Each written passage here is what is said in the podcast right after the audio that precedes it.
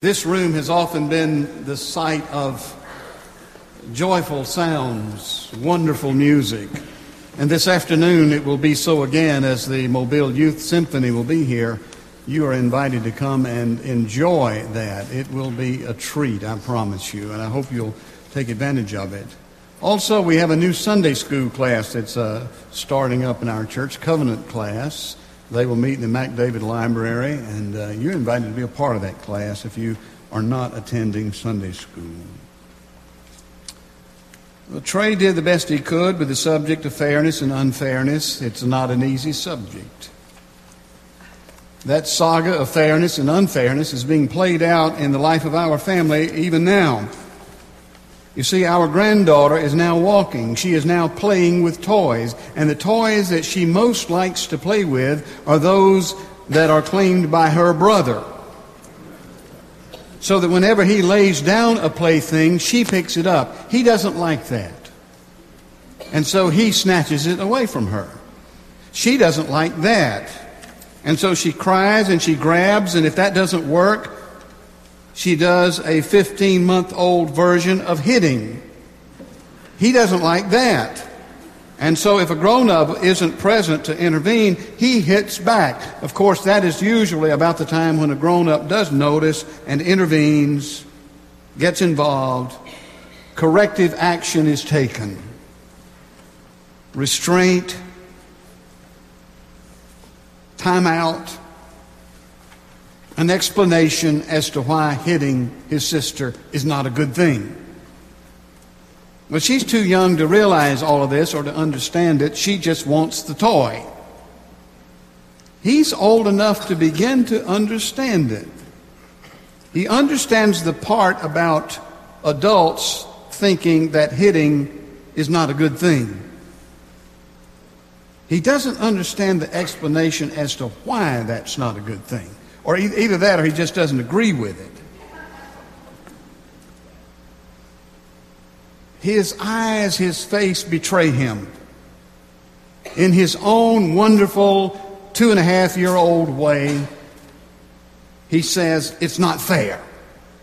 She started it. She took my things. She hit me first. Why should I not be allowed to even the score? And so it is the dawning of an awareness of unfairness. It is an awareness that will trouble him all his days. What is fair? Fairness, unfairness, what do they mean to you? From what, from whom do you expect fairness? From the law, from the legal system? Well, it depends historically upon the color of your skin as to whether you could expect fairness there. Nowadays, it depends to a large extent on the competence, the competence of your attorney. What about your family? Do you expect fairness there? Families are many things, fair usually not one of them. Well, what about the church? Fairness in the church? In the larger sense of our history and in all of our worldwide iterations, we in the church are all over the map. In some cases, we are more than fair. We are kind, we are compassionate, we are generous, we are forgiving. And other times, we are downright cruel. Fairness? Do we expect it from life? Do we expect it from God? Someone has said that expecting the world to treat you fairly is like expecting a bull not to charge you because you are a vegetarian. The gospel lesson today tells of an encounter between Jesus and those who are concerned about fairness. They are looking for, expecting some measure of fairness in life. Specifically, they are hoping that in the case of things patently unfair, there is at least an explanation, or perhaps God might in, intervene and restore some measure of balance. In the first instance, Jesus is told of those Galileans whose blood Pilate mingled with, with their sacrifice. It is horrific inhumanity perpetrated by that tyrant Pilate, at whose hands Jesus will suffer injustice. A group suspected of terrorism is caught in the act of worship. Sound familiar? Sound familiar? And Pilate orders them slaughtered, mutilated. Their own blood mingled with the blood of the sacrificial animals. It is an evil and unthinkable fate, the wicked act of a murderous bully. And God does not intervene to save them. Jesus doesn't wait for the obvious question to be asked. He launches into this whole matter of fairness and unfairness. You see, fairness would seem to dictate that God would do something for these who have suffered. So either that or they suffered because they deserved it. And Jesus asked, Do you think these Galileans were worse sinners than other Galileans because they suffered such? Of course, in that time and in that place, Galileans were suspect in the first place. They were generally thought of as sinners, unlawful, unruly kind of folks, given to irrational passions with a penchant for violence. And Jesus asked if these particular Galileans were worse than the rest, or indeed were they worse than those who came asking in the first place. Then Jesus says something that really turns things upside down. He says, No, they weren't any worse than the others, but I tell you that unless you repent, you will likewise perish.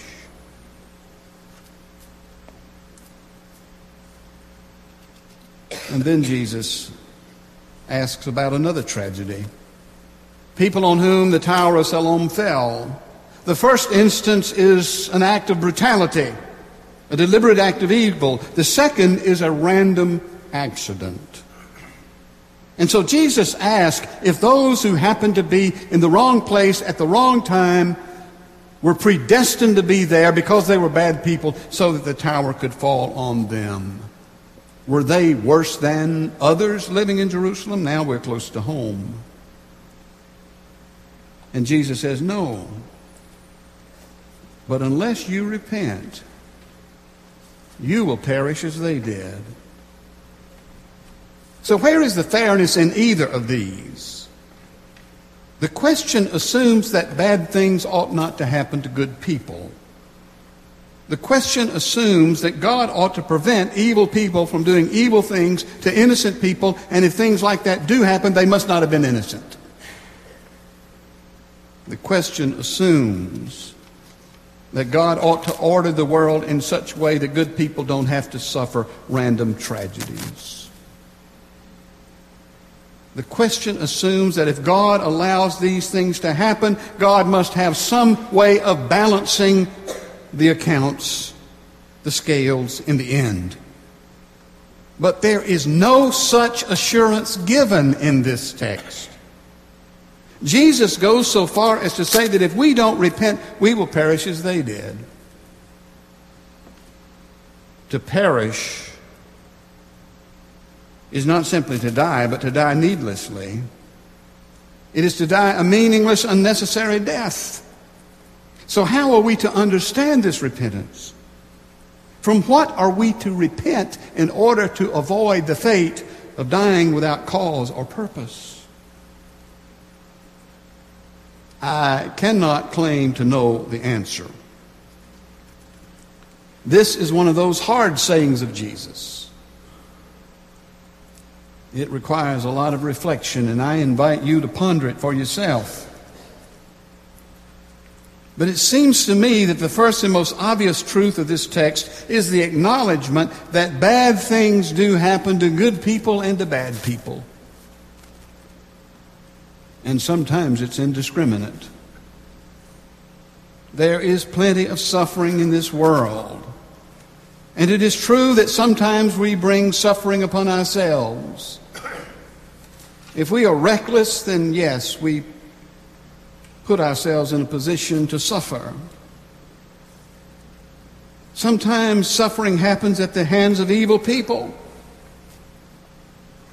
And sometimes it happens the, at the hands of negligent people. And sometimes it just happens. And it's no one's fault. I learned the other day that one of the people whose home was destroyed in the tornado that hit Beulah a couple of weeks ago was a woman who grew up in Grace Church, which I served for a while. I know the woman. She is a good woman.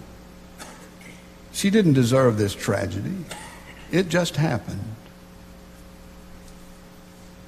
It seems to me that in light of the fact that tragedy is a constant in our world, repentance means several things. It means, first of all, it can mean that if I have suffered something truly terrible, then I am called to repent from an attitude of victimhood. I am called to turn away from thinking and feeling which says that I have been singled out and can never overcome what I've suffered.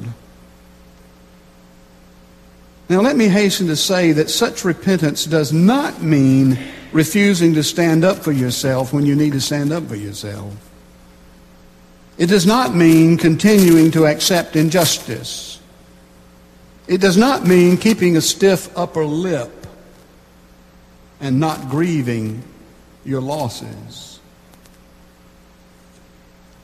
It means simply that I refuse to let my identity be centered in the things I've suffered. Think how Jesus suffered. How did Jesus deal with the cross? Well, he never forgot it. He never dismissed it.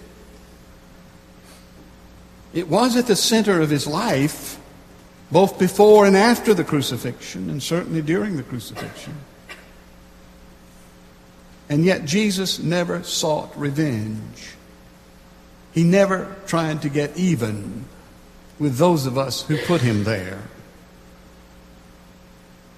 He chose to bless rather than curse all of us who inflicted that anguish upon him. Repentance means something like that. And it's hard. And it's unnatural. And it only comes by a work of grace. If repentance means not languishing as a victim if I have suffered, it also means that if I haven't suffered, I should not assume that I am too good or too special or too blessed or too favored to suffer. I shouldn't imagine that my good fortune is somehow deserved. To repent in this case is to let go of the attitude that I am too special for anything truly bad to happen to me. It is to accept my place in the human family and to acknowledge my vulnerability. To repent in this case is not to assume any sense of special privilege, especially the kind of special privilege based on what I have or what I do or who I am. It is to acknowledge that I too am mortal. I too am frail. And I'm not that special as opposed to others. And finally, it seems to me that in the case of suffering, whether deserved or undeserved or just random, repentance means turning away from any notion that we might have that either we or others should suffer in isolation, that we should bear it alone. Now, it is true there are some hardships that we must bear ourselves, and no one else can bear them for us. The choir sang a few weeks ago, I must walk this lonesome valley by myself or alone. I'm not sure the exact words, but something to that effect. And there are some things we must endure that others cannot endure for us. Yet we need not, we should not, we must not suffer in isolation. God calls us to be with one another in our times of hardship and adversity. I do not believe that God causes bad things to happen so that we will all get together. Bad things just happen, and we need to get together, and we need to help one another out. These are occasions when God teaches us how to love more purely and more fully. I mentioned that our family is learning some things in these days, and that is one of the things that we are learning is how important it is to be supported. And what a blessing it is. What a source of strength it is to know that others are praying for us. You are giving Nell and me that gift, and I cannot tell you how valuable. It's, it's beyond words. The difference that it is making. And the truth is that the mystery of iniquity, the mystery of evil, the mystery of suffering is such that we can never sort it out. The, the categories of fairness and unfairness just often don't apply. Things just aren't necessarily fair according to our understanding of fairness. And there's much about life that is that way. And at the center of our faith is this colossal breach of justice, where the only true victim who ever lived, Jesus, is put to death. Not because of anything he did, but because of what we do. And he does it for our sake. And there's healing, there's salvation in that. That's not fair. That's grace. And that grace is mediated within the church when we are generous, when we are kind, when we are compassionate.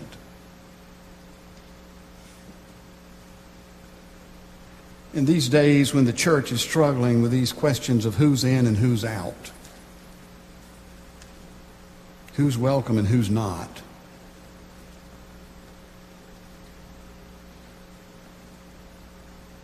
I think God grieves. And God would call us to be kind, to be welcoming, to be compassionate. One of the things that I, I, I, truly believe is that there is enough suffering in this world without our adding to it. We don't need to make things worse. We need to make them better.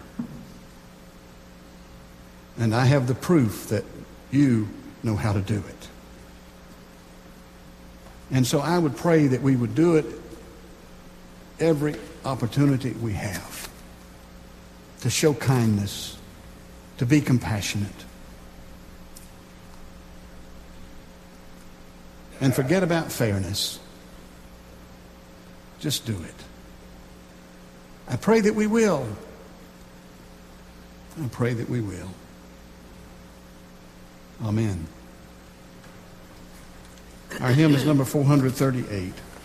Forth in thy name, O Lord. Let us stand and sing and let us go forth in the name of Christ.